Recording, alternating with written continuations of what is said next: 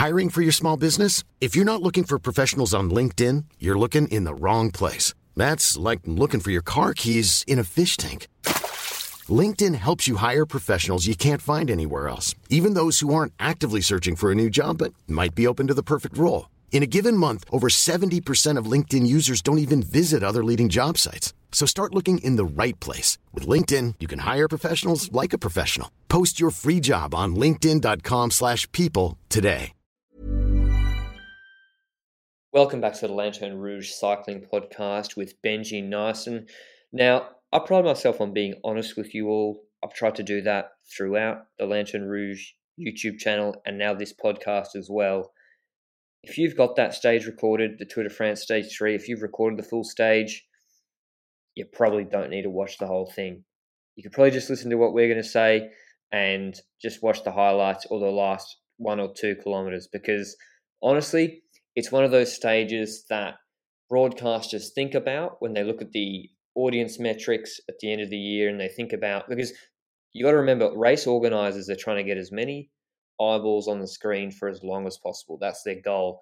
And they look at the numbers and it's proven just about that stages like that where a break goes and pretty much nothing happens for 4 hours is not particularly interesting for the viewer.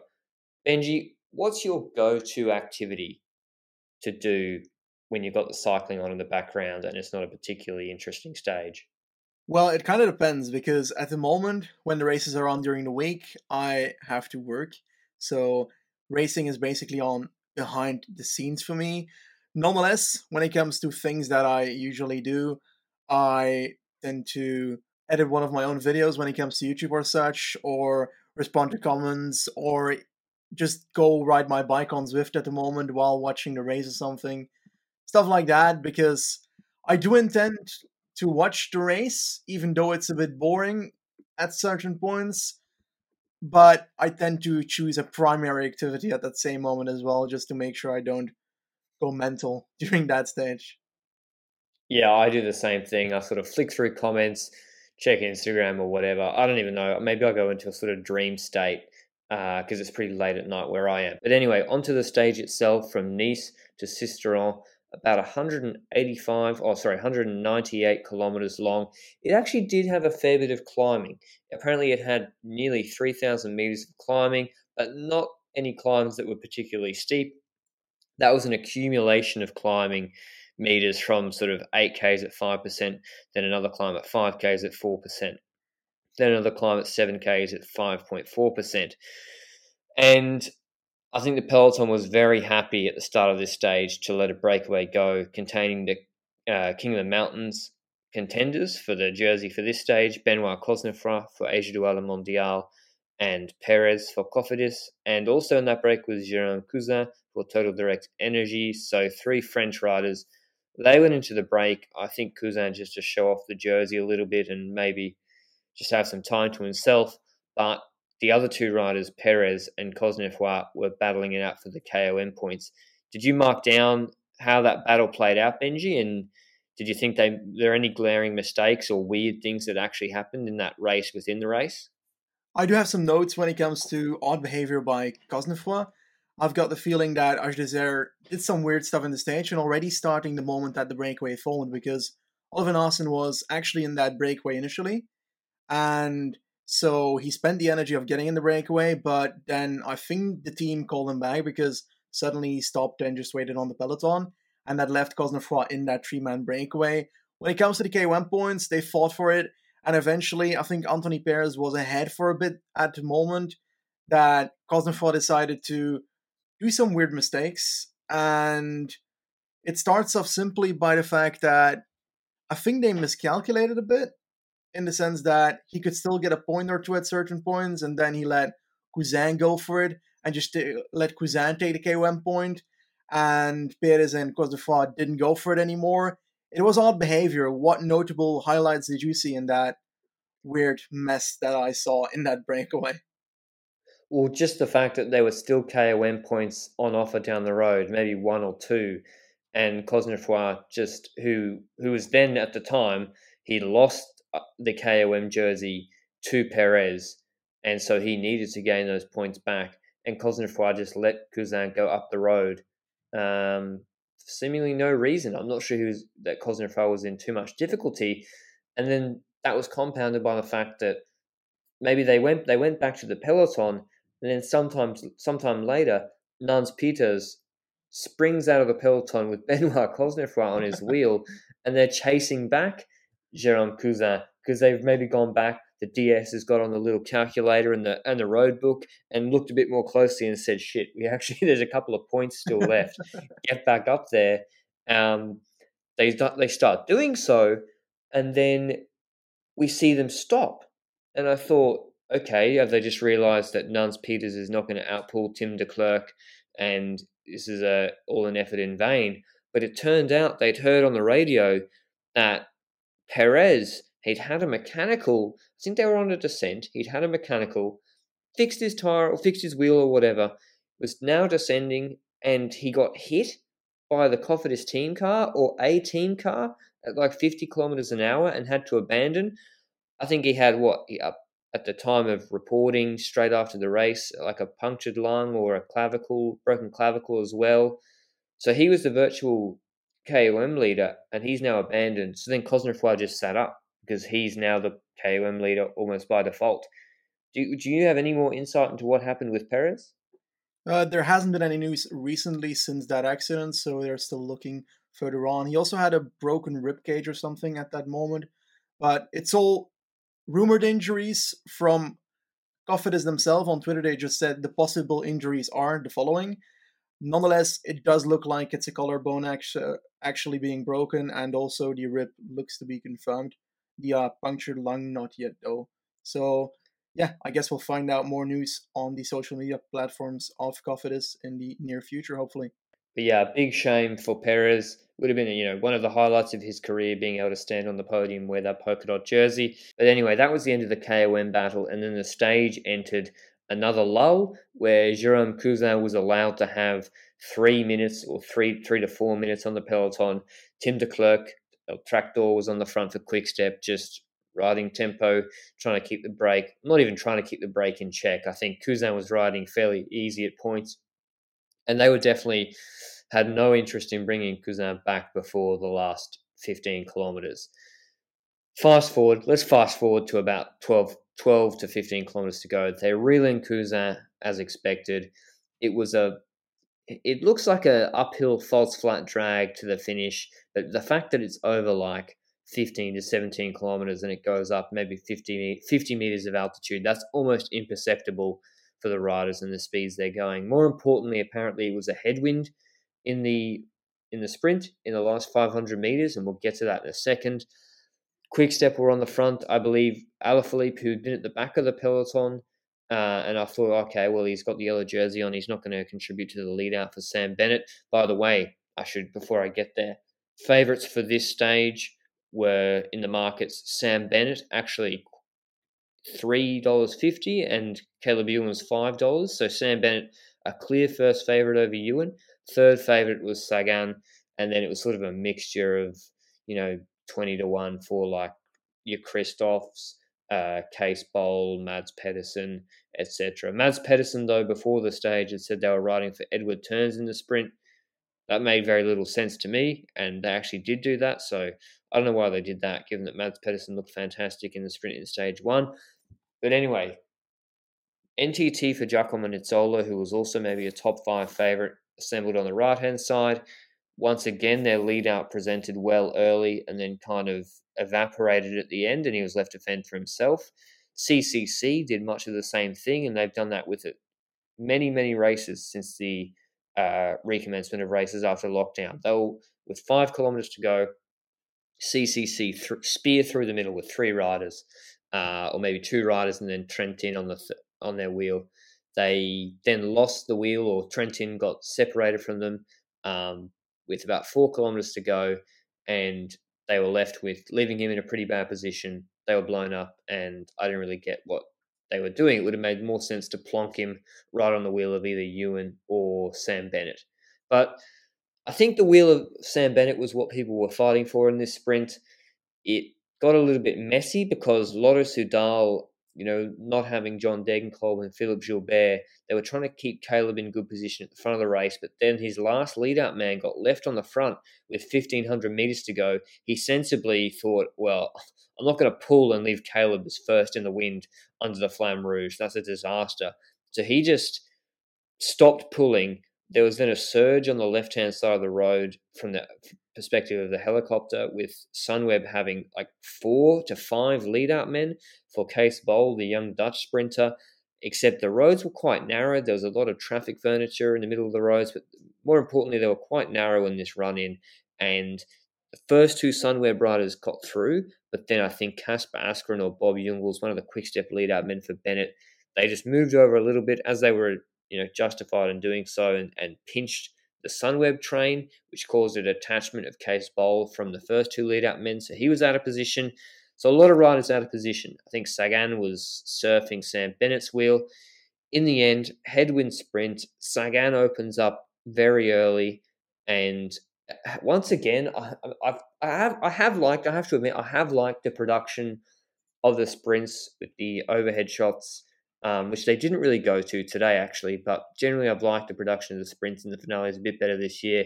The only problem is it's so zoomed in, either on the fixed camera, which they use today, they use a fixed camera at ground level, and versus the helicopter shot. It's so zoomed in, we have no idea where the finish line is. And because I know this because I was doing the call, and maybe I'm just terrible at calling the, the finales of sprints, but you know, Sagan was sprinting. It looked like he was coming close to the line, and then the camera zoomed back out again. He had obviously jumped way too early into the strong headwind with a slight uphill drag. Then Nizzolo was on his right hand shoulder. He faded. Then it was Sam Bennett who came through, the favourite for the race on the left hand side as we looked at it front on, and he seemed to have very good separation from Sagan, who died in the sprint. And then Caleb Ewan I'm not sure if you've all seen the Dan McLay sprint victory. It's quite famous, where it's like a knife through butter, where he slides through about six riders. This is that, but in the Tour de France stage three. Caleb Ewan came from so far back, from so far out of position, he wasn't even in the helicopter shot until the last 100 to 75 meters. He came through on the left hand side of the B&B Hotels rider, which I think might have been Bryan Coquard. He then veered to the right to the right hand side of the barrier past Peter Sagan, then back to the left, getting a slipstream the entire time off Sam Bennett, and then tipped, beat Sam Bennett pretty easily, didn't even need to throw his bike. It looked like he was going double their speed, like the, his sliders had been adjusted. Obviously, you know, he's got incredible aerodynamics, but the timing, the power from Ewan, the patience, the bravery to go against the barriers there. If Sagan had drifted over, it could have been dicey as well an incredible win for Ewan. Is there anything else you saw on this sprint, Benji, that you'd like to call out? In general, I do want to call out slightly that I thought Bennett's move was not really well done in the sense that he swerved to the left in a sprint, already kind of almost hitting Ewan there. And basically, with all these crashes we've seen in the last kilometers lately, it's very difficult to judge whether such an action is DQable or not. And yeah, it's very controversial. It's a very controversial topic. I often don't really know how to place my my perspective on this. And today again it happened and then it's difficult to say that it's bad if nothing happens, you know, because it feels like they always judge it by the fact that someone crashes and then they act on it. But now nobody crashed and it still looked like it could have been acted upon, in my honest opinion. Did you see something like, or you think I'm just mumbling about here? I don't think it's. I disagree with you. I don't think it's controversial. I think it's clear. I'll read out the rule to you from the UCI rules. Sprints. Riders shall be strictly forbidden to deviate from the lane they selected when launching into the sprint, and in so doing, endanger, endangering others. So it's a two step test. I'm getting a bit all lawyer mode. I'm getting on my little lawyer high horse. A bit sad, isn't it? the first test is Has Sam Bennett deviated from his lane, which I guess we always refer to it in cycling as his line? Has he deviated from his line whilst in the sprint? I think everyone can agree the answer is yes, right? He was on the barriers and deviated from his line. Okay, tick, he's done that. Has he endangered others? I think the answer is yes. And the evidence of that is Caleb Ewan had to take evasive action. And just because he was nimble in doing so doesn't mean that he wasn't endangered a rider with not as good reactions might have gone down. Or maybe there could have been a rider to the left of Caleb Ewan, and then there had been a domino effect where Ewan moves to the left, he then bumps into that rider, etc. We've seen crashes like that in sprints before. They happen pretty frequently. So I think both of those tests are ticked, firm ticks in my opinion. The fact that no one crashed is irrelevant to me. That's not part of the rule. I agree. And I think I think Bennett should be uh, disqualified. Do you do you think his deviation was deliberate? I believe his deviation is maybe a reflex, but it doesn't matter what the reason is. I agree that it should be punishable, but the fact that it's so inconsistently punished makes it really controversial in my eyes. That's what I meant before uh, the conversation here started. I believe that these actions should be acted upon, but it just doesn't happen at all. If anything good could come out of the really, you know, sad Fabio Jakobsen crash, is that that has to be a line in the sand for everybody to say, okay, UCI or, or commissaires or whatever, you now have the support of the public. You know, if, if the Jakobsen crash hadn't happened, I can guarantee you there wouldn't be as many people on Twitter right now who are agreeing with us. A lot of people are agreeing with us. But I've just seen now the results are official. There's been no relegation of Sam Bennett. I think that's really disappointing.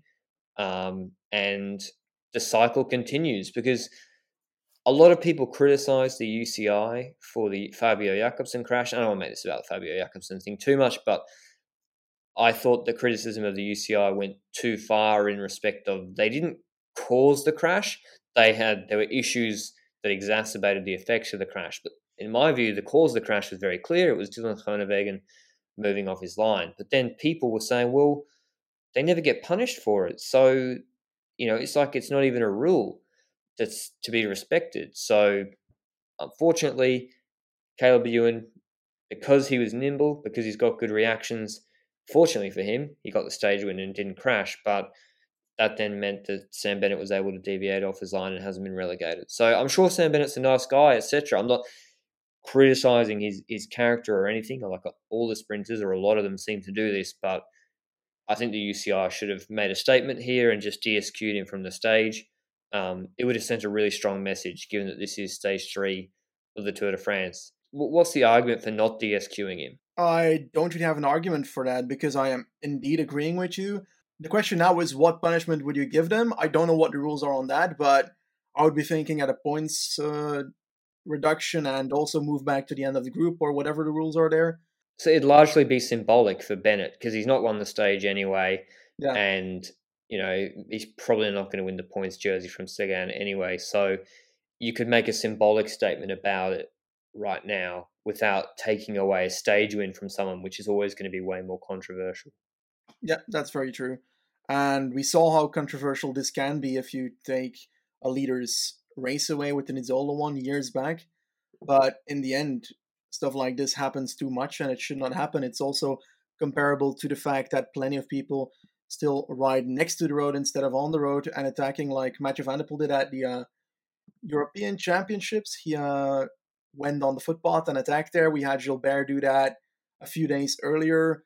I think that was oof, I don't In know which race it was. Tour de Wallonie. Okay, yes, indeed. And like half the peloton rode on on a footpath in Tour de Wallonie. Like all these rules are so inconsistently used and it's an issue and it needs to be somehow handled better because like this you will always have controversy around it and you'll always have people complaining that well it's unfair it's so unfair but there's no clear line in the sand right now and they should have that okay well that's enough about the rules we've made it pretty clear where we stand on it let us know you know hit us up on instagram or in the discord or wherever um, each on Instagram or in, in, the comments on the YouTube video for this uh, podcast. Do you agree with us or do you disagree? We'd be interested to hear what, what you all have to say. But Peter again goes into the green jersey. We've said that Caleb Ewan uh, won the stage. We'll give you the top 10 for the stage. Uh, just quickly, it was Ewan, Bennett, Giacomo Nizzolo, Hugo Hofstetter for Israel Startup Nation. Quite a nice finish from him, fourth. Peter Sagan, ever consistent, fifth. Edward Theuns, who the sprinter for Trek Segafredo, who Mads Pedersen led out today, came sixth. Cees Bol, a little bit disappointing in seventh, given that the strength of his lead out in the last two kilometres, although maybe they, they got shut out. Bryan Coquard, quite nice, coming ninth, and Nicolo Bonifazio, my man, coming in 10th for Team Total Direct Energy.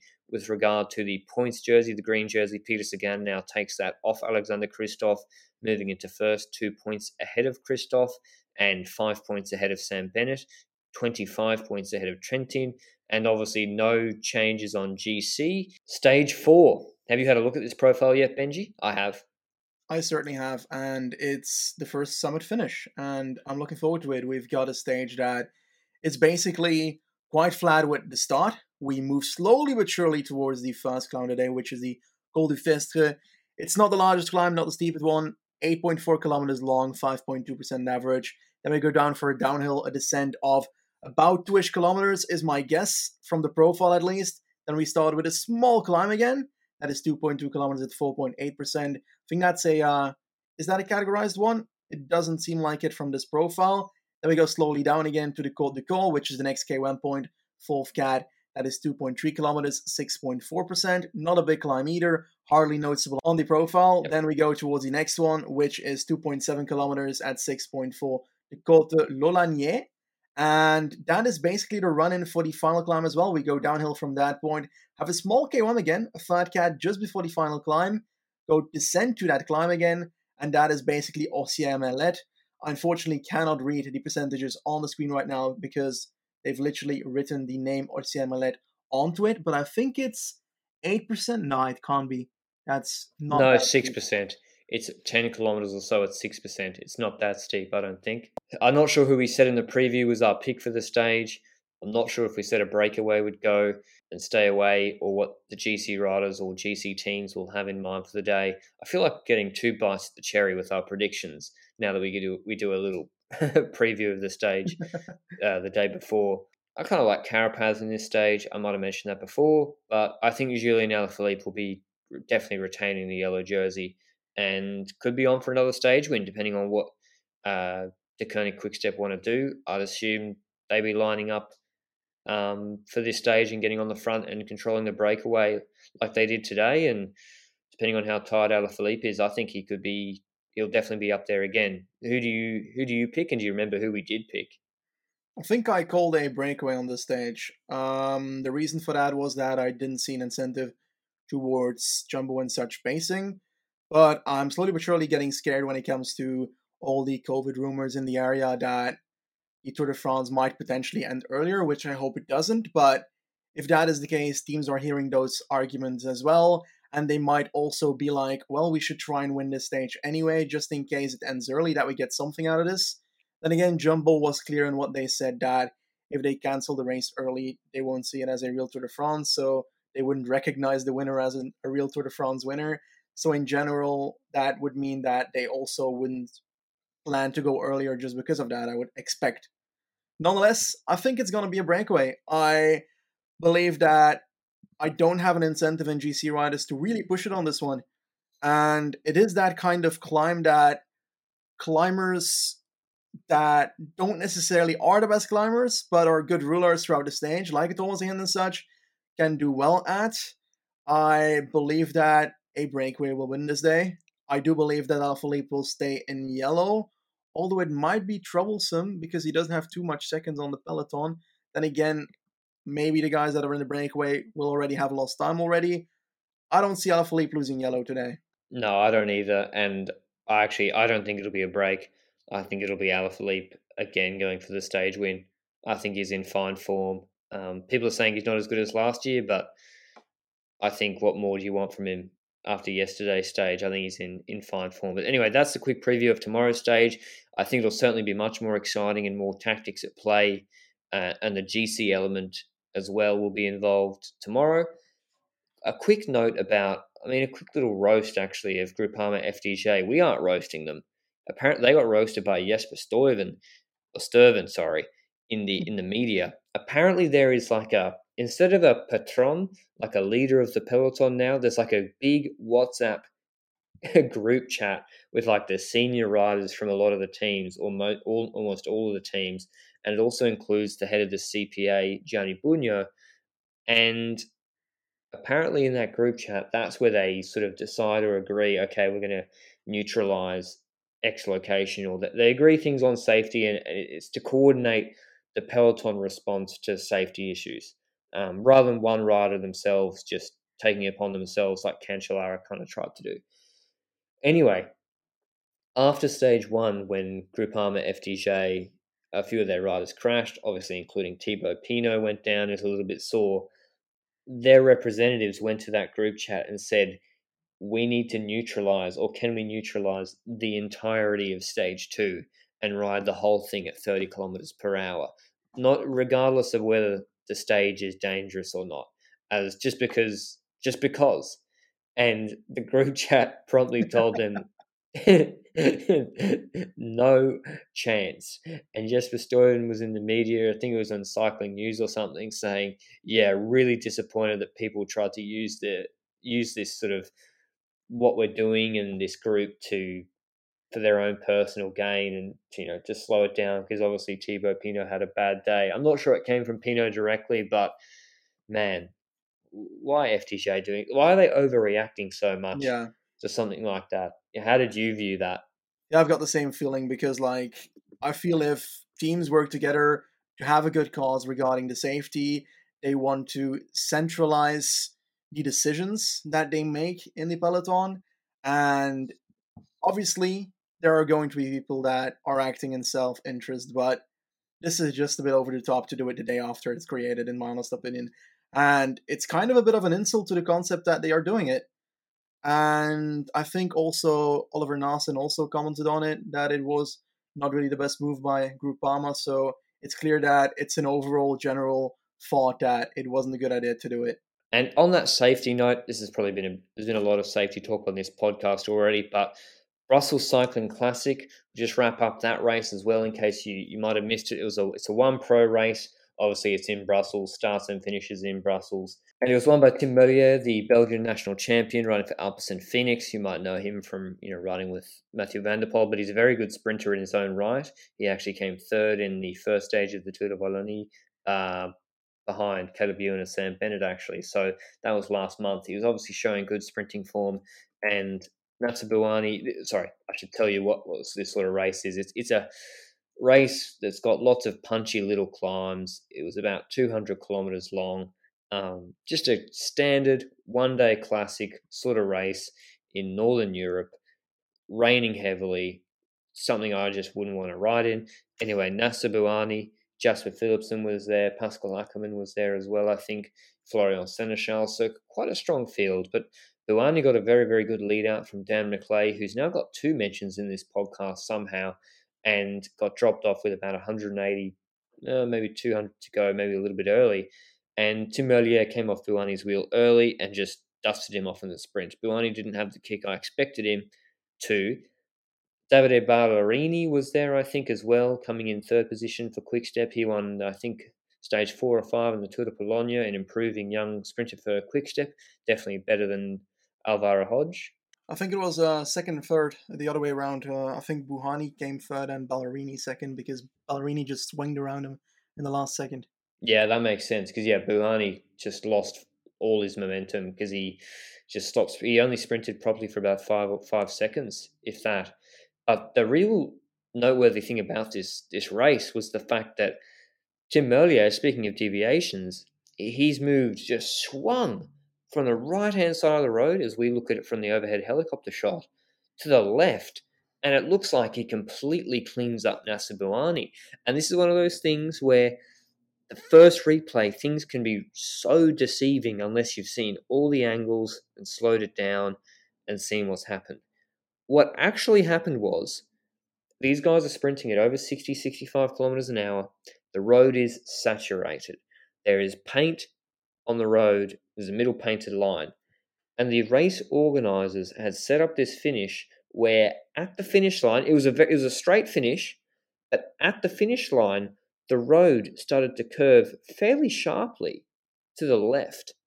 And the combination of paint and a wet road meant that Merlier, who had sprinted on the right hand side, as we look at it from the overhead shot, he had to start turning because he saw, oh my God, he saw the direction of the painted line and where it was going. If I don't start turning now about 30 meters before the finish line, I'm going to go straight into these barriers on the right hand side or slide out.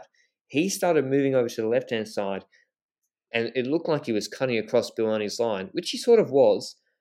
He didn't actually touch Nacer Bouhanni. Bouhanni also then tried to correct, but later than Merlier, and his slight correction and adjustment just washed out his front wheel. He took Ballerini with him. They went crashing into the barriers on the right hand side of the road.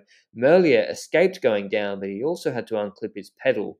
Um, I'm not sure if he's a cyclocross rider as well. I think he I think he probably is. Yeah. Um, and he managed to stay upright. Is that finish even legal, Benji? Did you have anyone to blame out of those riders? I held those riders blameless, actually, in that sprint and just blamed the race. But how did you see that finish? Firstly, I expected at the first time I watched it that was Merlier because the first time you see it, you're like, oh my god, it just crosses the road and just clips Bouhanni out of the way. But then we indeed saw that the corner was just behind the finish line, which is just pretty much dumb to place it there as an organizer, in my honest opinion. And that means that Merlier pretty much had to change his lane to do that. Obviously, he necessarily broke the rule of deviating your line, but he had to do it. Otherwise, you basically right into the barrier. So I also believe that this is an organizer's mistake, genuinely, because it's a bit weird that you don't expect a potential sprint to happen there. And you have to realize that when a sprint is going to happen there, that obviously a sprinter is going to have to do something to get out of that mess after the finish line. You can't just break in 10 meters and expect to stand still. And definitely not with the weather they had with the rain and such. And I believe that there is indeed a rule regarding that, but I'm not sure whether it stops at the finish line or whether the part after the finish line also counts for the rule. So I can't say if the rule applies to this, but I know that it's not allowed to have a bend in the sprint according to UCI rules a proper bend at least. I don't know what the rules are, what the calculations are in the sense that it needs to be this kind of bend or something. But I know that there's a rule regarding that. I don't know if it ends at the finish line. Because, yeah, if this is allowed, then that's also an issue in my honest opinion. Because this shouldn't be allowed. Only in cycling. Imagine if there was if the IAAF, if they were doing 100 meter races, if they had a brick wall or some sort of you know wall or barrier five meters after the finish line, and the athletes just had to stop after they were sprinting. You know, it's that's an extreme example, but it's kind of the same. Like you're setting these riders up to crash. Like who is the person approving this uh, this course design? I've never ridden in a world tour race or a professional bike race, but I can tell you that it rains a lot in Belgium, and it's probably not a good idea to have a finish where the a bend starts at the finish line. But anyway, if the safety things go on, um, it seems to be an endemic problem rather than just a one-off occurrence. But yeah, that was a Brussels Cycling Classic. Merlier looking in very good form to help Mathieu van der Poel in the later classics this season. And the last thing on the agenda today was the Michael Matthews move from Sunweb to Mitchelton Scott. That got announced yesterday. A lot of people have asked for my opinion on it maybe thinking I have some sort of insight on it because I spoke to Matthews a couple of weeks ago. I don't. I think this is a pretty good move for Michael Matthews going back to a team he really enjoyed riding for. He seems pretty happy about it from what he said on, on social media. Sunweb obviously have this sort of their press statement or media release I'd encourage you to re- to read it because it's so strange. They talk about like the collective and I don't know, it's like socialist cycling where it's not actually good to be ambitious like Dumoulin. You know, Dumoulin said to them, I want you to support me because I want to win the Tour de France and be be your main GC guy. And they're like, uh, it's a bit ambitious actually, Tom. I don't think this is the place for you. And he went to Jumbo Visma. Michael Matthews says the same thing from a classics perspective. He said, Hey guys, I'm you know, whatever you think about Michael Matthews, he is capable of winning Milan San Remo. Like he is capable of winning it if things went right on his day. He is that caliber of rider. In my opinion, maybe I'm biased, but he said to them, "I want your full support for races like that, um, and be the team leader." And they said, "No, nah, that's not how this is going to work. We're riding with this sort of multi-pronged approach with maybe Hirschi and Benoot, etc. Which uh, there's there's an argument for that as well. You know, Hirschi looked really good in stage two of the Tour de France. Like they got other talented riders as well. No, I agree with that, but I agree with Matthews leaving if they're not going to give him leadership. He's only got, you know, probably a certain amount of years left in the peak of his powers, especially as a as a sort of sprinter, a sprinter heavy classics guy. What did you think of the move, Benji? Were you surprised? And were you surprised it was Mitchelton Scott that he went to? I wasn't really surprised about the move necessarily after what they basically did to him, in my honest opinion. Nonetheless, regarding that, I am always surprised about the fact that they seem to be repetitively breaking contracts at Sunweb, and there has to be something more behind the scenes, like you were referring to, that is directly influencing the mood of these riders regarding their contract. Because, like, basically at this point, you can predict any Sunweb rider to leave within three years, just before their contract runs out. And it's kind of crazy because you don't see that often in other teams, but we've had Barguil at Sunweb. Obviously, that was a bit of a different case because, if I recall correctly, he was thrown out of the Vuelta first, and then they became very unhappy together. And we also had I think, well, Matthews, of course, but also Dumoulin. And I recall Zico Waeytens as well, but I'm not 100% sure that's also a contract case. But I think that he was earlier left out of his contract. And it's becoming repetitive. It's becoming kind of recurring in the same theme. And yeah, that does show that there's a bigger issue at hand in Sunweb themselves. Nonetheless, you do see other riders just extend their contracts like Tiesj to 2022. When it comes to Mitchelton, I thought firstly that that would be a good team that he went to the moment that the news of him leaving Sunweb came to my ears. But then I was like, nah, he he left there, and I swear they didn't really have a good relationship when he's left.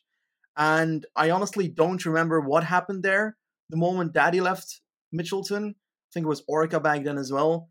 Maybe you remember that? Oh, I think I think the bad breakup was more when I think with Caleb Ewan. He went to Sunweb and he went to Pastures New, maybe for the money, but certainly because I don't think Mitchelton are the strongest team in the world to support his ambitions either. Um, I think you know Daryl Impey's leaving, so a guy that could could have helped him in the sort of races that Matthews is strong in. He's going to Israel Startup Nation. Will Dion Smith be tasked next year at Milano Sanremo with riding 100% for Michael Matthews. You know, Dion Smith came came sixth this year, so how's that going to play out? Yeah, I'm not sure it's the strongest team, but then he could have gone to you know a team like AG2R La Mondiale, maybe not got paid as much, and then there'd be also leadership battles, but more of an opportunity for the team to win with Greg Van Avermaet and Oliver Naesen but I don't know. I haven't really put too much thought into how it's going to play out and looked at the team list next year for Mitchelton Scott. But the Sunweb philosophy just seems to be a little bit strange to me. What happens when Marc Hirschi inevitably and justifiably says, hey, I'm like a top five, top seven puncher in the world right now in three or four years, let's say. You need to ride 100% for me in Liège, Bastogne Liège, or Classica San Sebastian, or or wherever, even in the tour stage and are Sunweb going to say no? Because that doesn't really make sense. And to your point about Tiesj Benoot re-signing, well, I don't think Tiesj Benoot's a rider that is demanding that the team rides for him as a 100% leader necessarily. I think he's happy that they just let him do his thing, get into breaks, etc. Uh, where it's it's different for a rider like Michael Matthews who needs more of that sort of direct team support.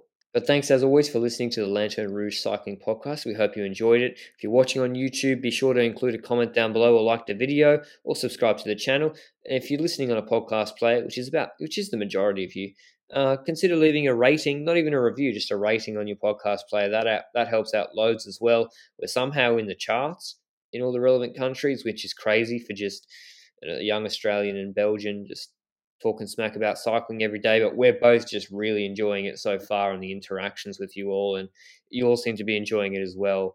And we our rapport, I think, seems to be pretty good. So that's me basically patting ourselves on the back, Benji. Did you have anything else to say before we sign off? I really appreciate the feedback that we've been having these last few days. The good feedback, the constructive feedback. We're very much open to being corrected, and we try to do so as well if we see that we said something wrong. On YouTube, there's often a pinned comment that says, Here are some st- things that basically changed since we did the podcast, some news that broke out or something. And we try to uh, see your perspective of the argument as well once you post a comment or anything.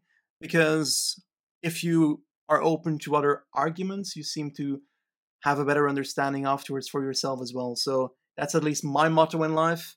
And I've got the feeling that this podcast is trying to perform that as well. I very much appreciate all the support. And yeah, that's roughly about it for today. Hope you enjoyed it, guys. Ciao.